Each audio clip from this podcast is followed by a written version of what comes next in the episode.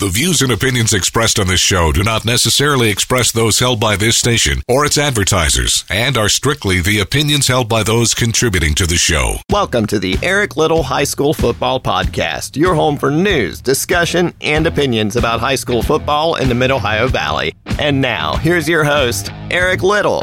Hello and welcome inside another edition and another season of the Eric Little High School Football Podcast. I am the namesake. Happy to have you back with us once again for another year. Again, this is a podcast about high school football in the Mid Ohio Valley, West Virginia, and Ohio both. We're glad to have you here for this third season of our high school football podcast. If you haven't already, like us on Facebook, the Eric Little High School Football Podcast. Chances are pretty good if you found us. You found us because you've liked us on Facebook. We invite you to interact with the polls, ask questions leave comments. Some of those questions may be taken into consideration for future topics of discussion on the show. We'll need your feedback this season, and here's why. I don't think I have to tell you that a lot has changed in the seven months since we last had this podcast. COVID 19 has seeped into our everyday lives. It's had a big impact on our lives, and it threatens to have a big impact on the season ahead. It may even wipe out the season ahead. Before we tackle this season, before we take a look at where we are right now, I want to tell you you what this show will not be and what this show will be right now, or will attempt to be right now. Here's what this show will not be this show will try not to be political. We're not here to talk about why there's a coronavirus or who is or is not at fault for COVID 19. We'll take on the situation as factually as possible. Occasionally, some of the things I say may conflict with your viewpoints on the situation. That will happen with a lot of things these days because we live in a world where we can't even agree on the same version of truth and fact, even during a global health emergency. The fact of the matter is, there is a global health emergency, and if you've not come around to that fact after five months almost of COVID 19, or at the very least, we'll say four and a half months of COVID 19 in the United States. If you've not come around to the fact that there is a pandemic going on, this probably is not the place for you because there definitely is one going on. I don't have time for your conspiracy theories. Also, this show will not be coronavirus central. We're not here to talk about the latest outbreaks, but we are here to talk about how they'll affect the topic at hand high school football. I'm not going to pump numbers out there. I'm not going to pump this rate or that rate out there. We're not going to be talking about the coronavirus per se, but we will mention it. We'll have to mention it as far as its impact on the high school football season. So here's what this show will be or will try to be. People wondered at the beginning of coronavirus, what is ESPN going to do without any sports? Well, ESPN has been a gathering place for a lot of things. It's a lot of times they've done better news than the cable news outlets, in my opinion. They've done better conversation about social justice. They've done a lot to make sports relevant and a lot to show you where sports are in our society with coronavirus involved. Most importantly, they have functioned as a safe place for sports fans to gather around a topic we all love. A lot of what they're talking about is classic things, best of lists, and so on and so forth. But this will be a safe place for high school football fans to gather around a topic topic we love, and we'll discuss what we know. We're not going to try to speculate a bunch. We're not going to throw out, well, what if this school plays this school on this open date they have? No, no. We'll get to the schedules in a minute. But this will be a safe place to gather around a topic we love. As a result, I have decided that this show will continue throughout the footprint of the usual high school football season, even if one isn't played. If we don't have live games to talk about or won't have live games to talk about, we will find classic topics to talk about. We'll talk about great teams. We'll talk about great games, great players from the past, and revisit some of those things. I'm hoping to do more with guests this year than I've done in previous years, and that was something that I'd hoped to do way back before COVID 19 seeped into our lives and ruined so much of what we'd hoped to have out of spring and summer, and may ruin what we hope to have out of fall. This will be a place to share and discuss the latest news, and I mean news, not speculation and, and conjecture. Actual facts and actual news that has happened in the world of high school football. And this will be a forum for opinions related to high school football. We're here to talk about high school football. Uh, there'll be some questions where you can weigh in on coronavirus, but again, like I said, if you don't believe that we're in the middle of a global health emergency, that's maybe the very basic thing I'm going to need you to believe for you to enjoy this season. You need to understand that there is something very wrong going on with the world right now, and you don't have to like it. I don't like it either, and I'm not trying to say that you have to accept everything that's being said about it, but at the very least, you have to accept that there is something vitally wrong going on with the world right now. And if you can't get past that, it's going to be tough for you to consume this season because so much of what we're doing in the world right now is going to be viewed through the lens of coronavirus. And it's going to be that way for a little while, including high school football, whether or not you like it. So there there are some truths that we're going to have to tackle before this season can get underway and before we can really move forward from here. You need to remember that when you're getting upset or you're running your mouth to somebody, or you're posting on Facebook about the issue of whether or not high school football or even all fall sports should be played. Because again, by the time this hits the air, there'll probably be some bigger changes in the world of college sports. There have already been some schools and some conferences that have said no thanks to playing football in the fall. There have been some high schools and some states that have said no thanks. Uh, notably, Virginia is said to be looking at three options for fall sports, and none of them involve playing football in the fall. So there's going to be some radical shifts shifting going on in our high school sports. But when you're tackling the issue of whether or not they should play, I need you to remember that the people involved are people's kids. This isn't the NFL. This isn't the NBA. This isn't the NHL where we can quarantine people in groups for weeks at a time and play out a season. You know, these are people that go home to mom and dad. They go to school every day or they take classes online, as will be the case most likely in many areas. These are students first, and we have enough obstacles in place as a society trying to educate our young people during a pandemic. Everything else we get should be considered gravy at this point. And I know it really sucks because this is wrecking a lot of things. We're talking about high school football in this podcast, but what about people that were cast in a school play and maybe didn't get to play that part last spring or won't get to play that part this fall? What about marching bands and cheerleaders? Because they're going to see their competition seasons either not at all happen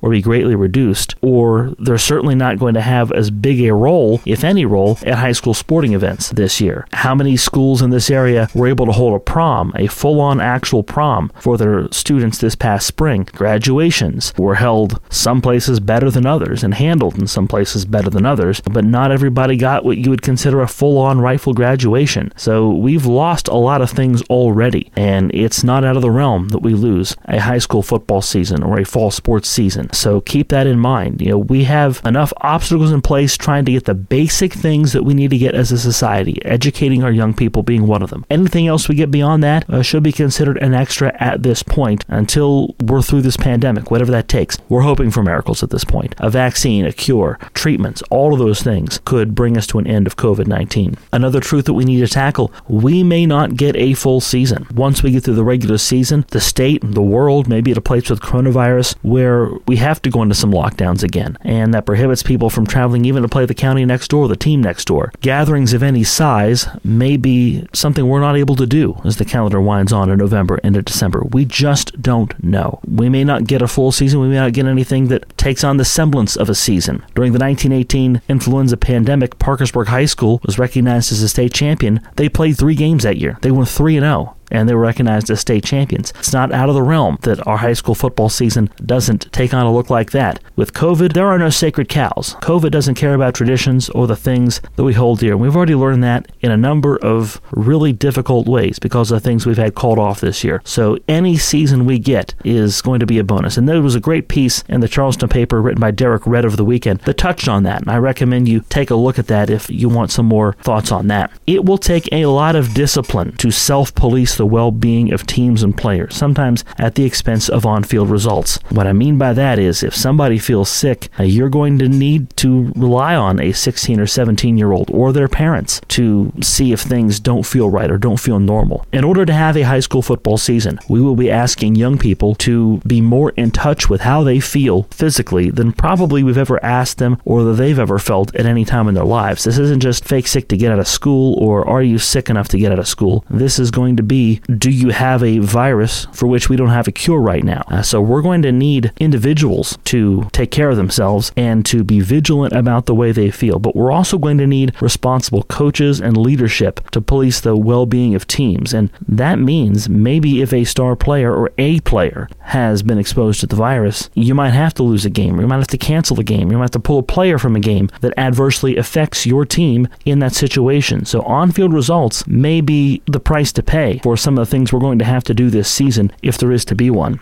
I'm not even going to get into the obstacles, the full list of obstacles that stand in the way of there being a 2020 fall sports season, but that will be the biggest one. We're not going to have widespread testing. We don't have inexpensive widespread testing yet here as we sit in late July. The availability of that is not what it should be, even in the biggest cities, much less rural areas. So we're really just kind of going on how do people feel and, and a lot of self policing in that regard. To have a season, everyone involved, parents, coaches, players, administrators, will have to be extra accountable for their actions or their whereabouts this season. That means maybe saying no to being around people or certain people that you know have been exposed to some places. Maybe saying no to that trip that you'd want to take. There might be times where some of us or some people involved have to self isolate in order to have football. There's a lot of question marks and a lot of hurdles. We haven't even gotten into ticketing yet. There may be schools that don't let many people into games. It might be family members, and that's about it. So, as a radio broadcaster, we could be more important this year because we could be the conduit that people are looking for, or it's possible we get shut out entirely. I know one of the things that WVSSAC has pitched as a way to get revenue back is pay per view. And where does that leave the local radio crews? I have no idea. None of us really has any idea what this season will look like, what we're going to be able to do this season, what our roles will be, how we're going to cover a season. That's something that I've thought about for weeks and even months now. I've got some general ideas, but again, we're all waiting for further guidelines to come down. So again, remember these are people's kids. Be patient with that fact. If your favorite high school team doesn't play or doesn't play a lot this year, remember, we're trying to keep kids safe and educate kids first and foremost. So we may not play a full season, and, and, and, and to do any kind of a season, people are going to have to self report if they're not feeling well. They're going to have to be accountable. But this season will unquestionably look unlike anything else we've ever seen if we're able to get one. It could be weird, it could be silly, it could be wild. There will definitely be a lot to talk about uh, if it happens. Let's hope the things that need to happen happen in order for us to get there. And I'm not even going to purport to know what those things are, but again, those are some truths to tackle before before we even get to where we can have a 2020 campaign. Let's take a look at some news now. What's new this season? Well, there's a new coach at Williamstown. Chris Beck uh, has been named the head coach after Terry Smith's retirement at the end of last season. Beck is a 2002 Williamstown graduate. He'd been an assistant there since 2008, and he was approved in January by the Wood County Board of Education as Williamstown's new head coach. So, because he was approved in January, that gave him maybe a month and a half. It was, it was mid January, so maybe a month and a half that he could talk to people, that he could meet with kids, that he could get students in, in any kind of a weight program program, so there was a little bit of time for Beck to do the things that you would want or hope a new football coach would do or a new football coach would hope to do. I don't think we need to remind you about the size of the shoes that Beck is looking to fill this year. Terry Smith, a legend at Williamstown, great coach, great leader, molder of people in that community. He will be missed. After multiple state championships, multiple appearances in the state championship game, it's going to be weird to see somebody on the sidelines that's not Terry Smith, but Chris Beck. He is the next to carry the torch at Williamstown. Lance Binniger is out Parkersburg Catholic. Clint Fought is the new Parkersburg Catholic head football coach. He was hired a couple weeks after Beck was at Williamstown, introduced at the beginning of February. Binniger's contract was not renewed after a three year run, and we talked about this toward the end of last year's show because Binniger's contract wasn't renewed in time for our season finale last year. We knew about that. We were able to report that on the program. Uh, in his first year, Binniger notably went 0 8 because, I mean, it was just a star-crossed season. They didn't have a lot of numbers. The IEI fire cost them a couple games. They had a forfeit one. Things didn't go well. But maybe in the story of the state, they bounced back and they made the playoffs in year two under Binniger. And in year three, they put together a 6 and 4 record that kept them just outside of that playoff 16. So they didn't miss by much. But a guy who had two winning seasons out of three and things were looking good, he was, or is losing rather, a first wave of players that he had come through. And we would have seen whether or not Binniger was able to build and recruit and, and keep that going there, who knows at this point. That task has fallen on Clint Fought, and he had about a month that he really was able to be that head coach before COVID hit. So I'm not sure if there was a weight program. I'm not sure if he was able to talk to a lot of people about Parkersburg Catholic football, getting them involved, doing anything about the numbers, but not the ideal situation for either Beck or Fought. If you've been the head coach of this school for less than seven months for either one of those two men, and much of that has been eaten up by COVID 19. Even the workouts that you've had are not really football related. A lot of what's been done, and maybe people don't realize this, a lot of what's been done in the summer coaching period has been weight training and conditioning. That's really about all they've been able to do. Can't really touch a football, can't put football pads on right now. So, really, as far as football goes, there's not been a whole lot of time and ability to implement new things. So, for a new coach, that puts both of those guys, Clint Flott at Parkersburg Catholic and Chris Beck at Williamstown, behind the eight ball a little bit. COVID has precipitated some schedule changes. Bernie Dolan, the director of the WVSSAC, made a big announcement last week about the schedule. August 3rd was supposed to be the day the practices started. That has been moved back two weeks to August 17th for the fall sports season. High school football games can start no earlier than Thursday, September 3rd. That's the Thursday of the weekend before school is allowed to open. Governor Jim Justice announced that schools will not be opening before September 8th this year in West Virginia. That's a big change from where a lot of schools had been. There are a lot of schools that open or that would be poised to open here in just a few weeks. That's not going to happen now. There will be no schools opening early to mid August like before. September 8th is the earliest that can happen. So September 3rd is the first day high school football games can be played. And the effect on the actual schedule itself means that everyone's week one game has been ruled null and void. Can't happen right now because that game on the last week of August cannot happen because the season cannot start any earlier than September 3rd. There were some schools that probably don't have a lot of change to their schedule because they might have had a bye week in their opener. But several local schools have used those bye weeks to fill out their schedule and round it back to 10 games. So as we sit right now, with no further changes to the overall schedule, teams can play 10 weeks of football. There will be 10 weeks of high school football this year in West Virginia. In Ohio, that's no different from where they've normally been. They normally play 10 games in 10 weeks. West Virginia, it's 10 games in 11 weeks. The bye week is now not going to happen unless somebody can't find an opponent to fill in that 10th game or unless we get an impromptu bye week or two when a team has to pull out at the last minute. Some of the changes that have been made to schedules that we know about now Ritchie County and Magnolia uh, turned their mutual week two bye week into a matchup. A good matchup. A couple local teams that probably need to look toward playing one another, if not actually playing one another. Uh, that'll happen September 4th at Alumni Field in New Martinsville, as the previously open week in week two is now the season opener for Ritchie and Magnolia. St. Mary's will visit Wayne the following week on September 11th in what was to be St. Mary's bye week, and so they will, as of right now, open their schedule against Belpre, Ohio, and then they'll head to Wayne.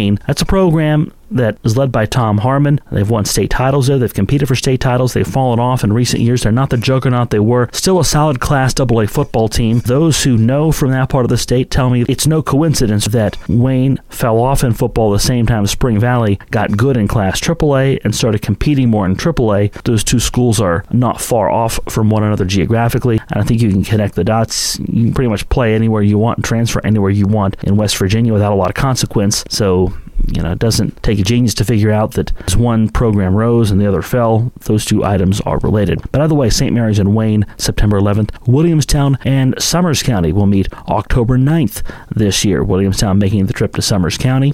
Summers County, a good physical Class AA football team, should be a good test for Williamstown. Parkersburg South and Capital, maybe two of the luckier schools involved. The season opener in late August for those two schools has been moved to October 9th, which happened to be the bye week for both of those schools. They had a mutual bye week and they're able to make an easy change. I've heard that happen a couple times, or maybe there was a three way shift to accommodate for two schools just shifting a game later in the year. That works out for both of those. And this one just happened this week. Hedgesville will now visit Parkersburg October 16th. PHS was scheduled to open up the season against Huntington. That one will not happen. Instead, the Big Reds have picked up Hedgesville. We talk about schedules a lot in the preseason. We're going to hold off on delving into schedules for some time on this program this year because, as we said earlier, quite frankly, we don't know what schedules will look like. It's not out of the realm that these schedules change even further between now and a start to a season. Uh, so we will wait a little while before we get into the schedules and into the nitty gritty for any of these teams in the area this season. There are some new protocols in place. Speaking of WVSSAC Executive Director Bernie Dolan, uh, he announced these protocols along with some changes to the schedule dates earlier this month.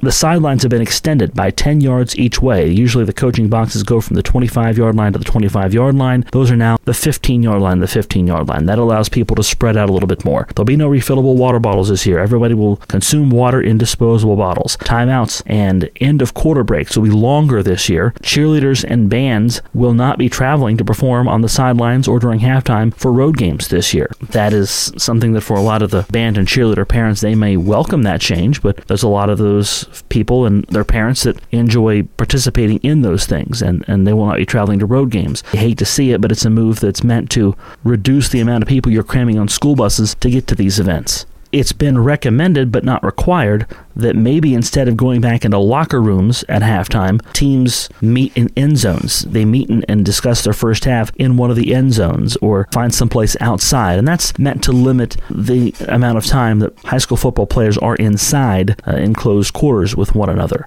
They may or may not be wearing face protection. I know in baseball, a lot of people are wearing neck gaiters during games as a way to try to cover your face. That's been suggested for college football players, I know. In high school, not everybody's going to be equipped with the neck gaiter to pull up. And if you're not familiar, the neck gaiter is just a pull up face cover. So keeping people outside as much as possible is going to be at a premium, is going to be a priority this football season. It's been also recommended that players show up and schools show up with their players at least partially dressed to reduce the amount of time pre-game and probably post-game that players are in locker rooms for that same reason. So again, a lot of changes. Those are the big ones as far as COVID goes. We'll keep an eye on the schedules and we'll let you know if anything else changes before week one.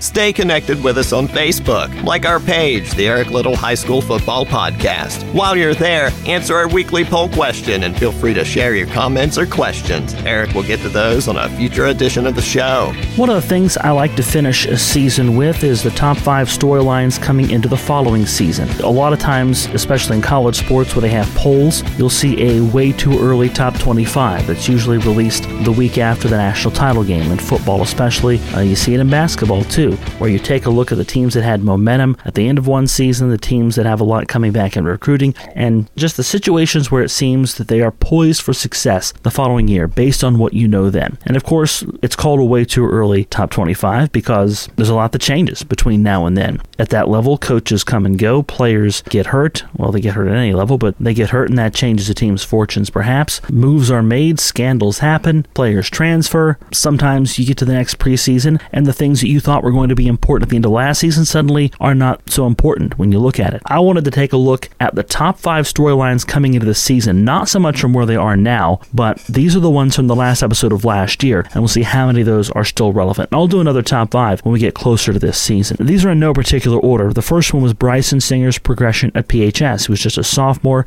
basically was the primary quarterback at Parkersburg High School, and I think that that might be how things go going forward for PHS. Singer seems to be poised to have a nice run there. He's only a junior this season. They had Michael Owen at quarterback at times last year, and he brought some different things to that offense. A very good football player, very smart football player. He may be better suited elsewhere, depending on what Coach Mike Byus wants to do. But Bryson Singer has a good arm, runs well, and could very well put the clamps on that position with a strong showing this season. Uh, I think his progression is going to be a big story uh, at uh, Parkersburg High School. Frontier and River, looking at the Ohio side, that is poised to be a strong rivalry this season. It's always a strong rivalry, but particularly strong this year because both teams were expecting to be good. We'll see if their participation is what we thought it would be, which leads me to the third one, and maybe the biggest one that's even bigger now than we thought it was going to be at the end of last season is participation. That'll be huge because players and coaches have not had the time and the access to recruit the hallways. Don't discount all that peer pressure. When you're looking to build numbers for your program, don't discount the peer pressure that uh, comes from a young man having his friends, hey, you gonna come out? Hey, you gonna come out? Hey, you gonna come out? Hey, you should come lift weights with us. Hey, you should come hang out with us and see what it's all about. People who haven't gone out for football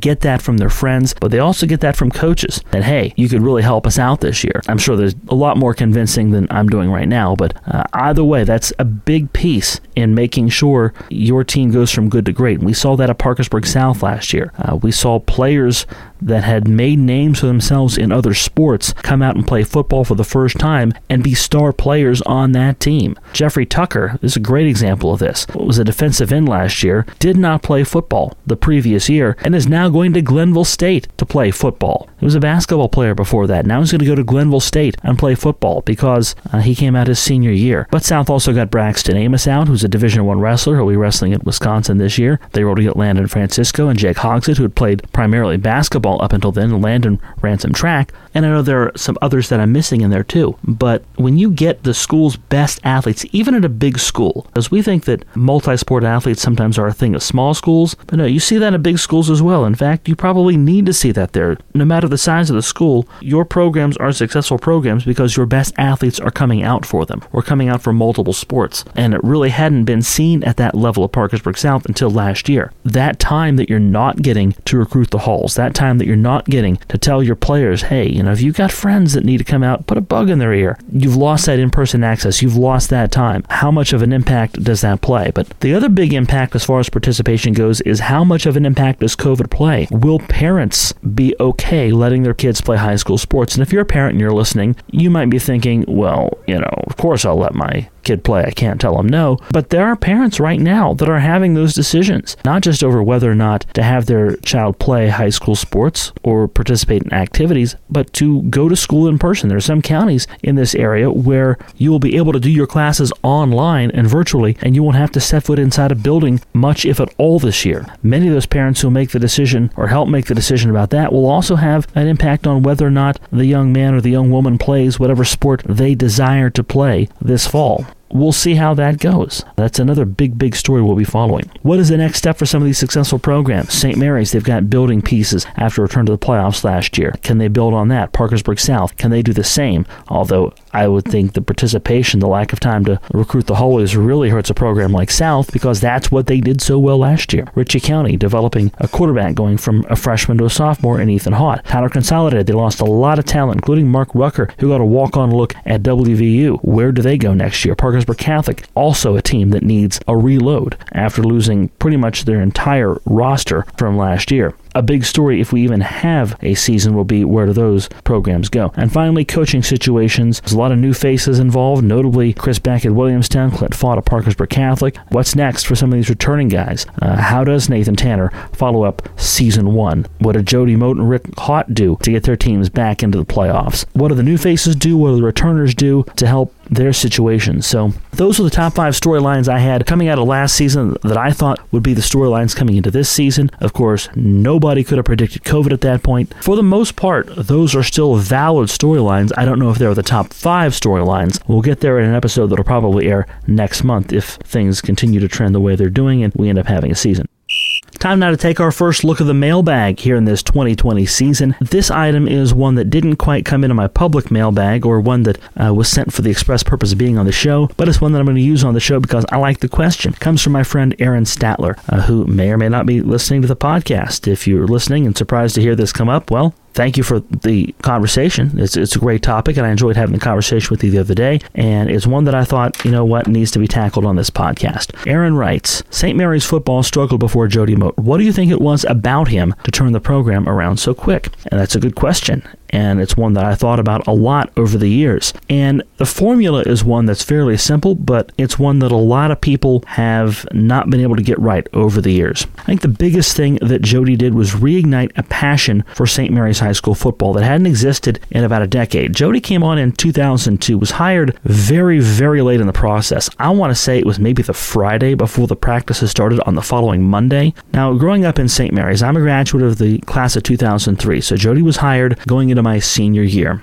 But we'd known of Jody Moat. He was a student teacher in middle school when I was there. He was from St. Mary's. The adults knew him. People that were in education and really in the community knew him, knew his family. His father, Gail, was a head coach at St. Mary's in the late 70s and early 80s. So they were a known family. He was a known commodity. People knew that he was back in St. Mary's. And I think once he got back in St. Mary's, got a job, and looked like he was going to set roots down in the community, I think there was just an inevitability that you just knew Jody Moat was going to be the head coach of the St. Mary's Blue Devils someday. You didn't know when it was going to be, but someday. And that was kind of the pervasive thought for me, at least when I was in high school. Maybe everyone didn't think that, but you have to look at this guy on his face and think, okay, people rally around him. He's a young guy, he's enthusiastic. Others have not been able to succeed where uh, he was able to eventually build a program. Why not turn to this guy? It's a natural fit. His father was a coach there, he played there, and he has that passion. So why not give him a chance at some point? Finally, the program was handed to him in August of 2002.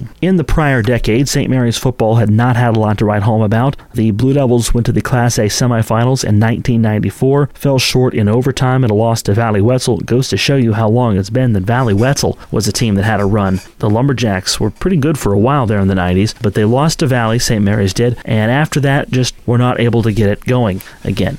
Steve Dean was the head coach at the time, uh, left two games into the following season. After that, the program was not able to find solid footing. Dave Chapman was there for a few years, did not find the chemistry he needed to draw the players out, so steadily numbers went down and steadily the results just weren't there. That schedule was a tough schedule. St. Mary's played a tough schedule and they played a lot of bigger schools. And as a result of that, it made it tough for the players you were getting out. But on top of that, when you're playing a tough schedule, coming off of a tough season where you're getting your heads beat in a little bit, and you project to do that again with the schedule you've got, that makes it difficult to draw new players, to get new players out. So by the time we got around to the late 90s, early 2000s, Dave Chapman had a turn. Uh, ran from about the mid 90s to my freshman year 1999 he left. Vince elder had two years and vince elder was uh, a star player at frontier uh, was in the system coaching middle school football. Was an assistant coach for the middle school team in pleasants county. He had a couple years and they weren't bad. They had good talent and they played hard and i don't think vince elder is given enough credit for what he did for st mary's football because they were good teams they just played an impossible schedule and he didn't have or didn't take the time to turn things around uh, at st. Mary's. So he was there two years. One of those years, I believe they started 0 and 5 uh, with about a roster that had 25 players, a lot of first time players on that roster, and they were losing to good teams and losing close to good teams with a small roster. I want to say the Charleston paper wrote about them one year and called them the best 0 5 team in the state. So I know moral victories aren't victories, but again, the program had talent and they uh, had some pride about themselves for a team that hadn't really been to the playoffs in a decade. So enter Jody Moat. What he did was he got participation out of players. He got the numbers up, and he relit the fires in the community that needed to be relit to encourage the boosters and support. People in St. Mary's began to take pride in St. Mary's football once again. He got the kind of investment out of the community needed to build the program to be a perennial winner. And maybe most of all, people believed in him. Jody's a man of his word. People wanted him to succeed. He was a St. Mary's guy. School leaders knew that he wasn't going to use that St. Mary's job,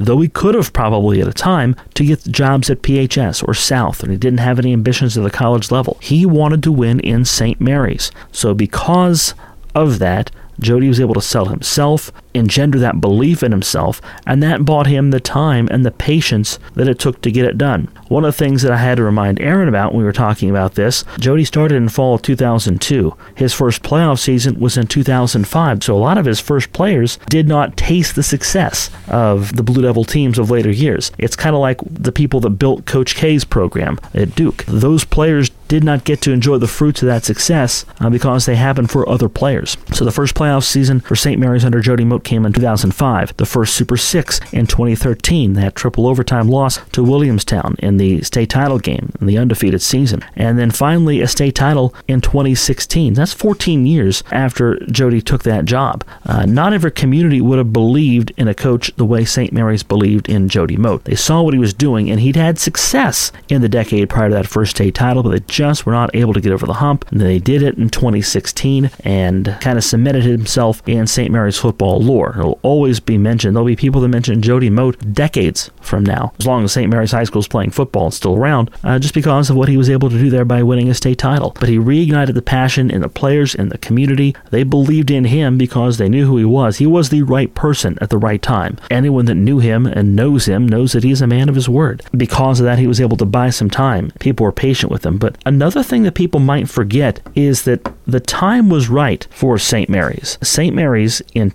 2002 went down from being a Class AA team to a Class A team. The last season that St. Mary's played without Jody as their head coach, 2001, the Blue Devils were a Class AA school. St. Mary's High School was a Class AA school. So they went down to Class A. As such, the schedule got easier because for a while in the late 90s, St. Mary's was playing Marietta. They were playing Tulsa. They were making long trips. They were playing bigger schools, and it was a bit of a grueling schedule at a time. Ritchie County was just ending their run of success in the 90s under Kenny Wright. They were still a perennial force to be reckoned with. Frontier was still on St. Mary's schedule, and they were playing good football at the time. So for a schedule that had those two games back to back, that wasn't the easiest for St. Mary's. Of course, things shifted in that St. Mary's Ritchie County rivalry. Ritchie County fell into some hard times. St. Mary's rose to the top, and, and it's been kind of that way ever since until now, when Ritchie County's become competitive again in the last decade. So St. Mary's was poised to make a move because of their condition. The schedule got easier. They dropped down to Class A. It was the right time. Jody was the right man at the right time. And it's important to talk about because uh, look at the situation that Chris Beck steps into. He doesn't have to build something that hasn't been there.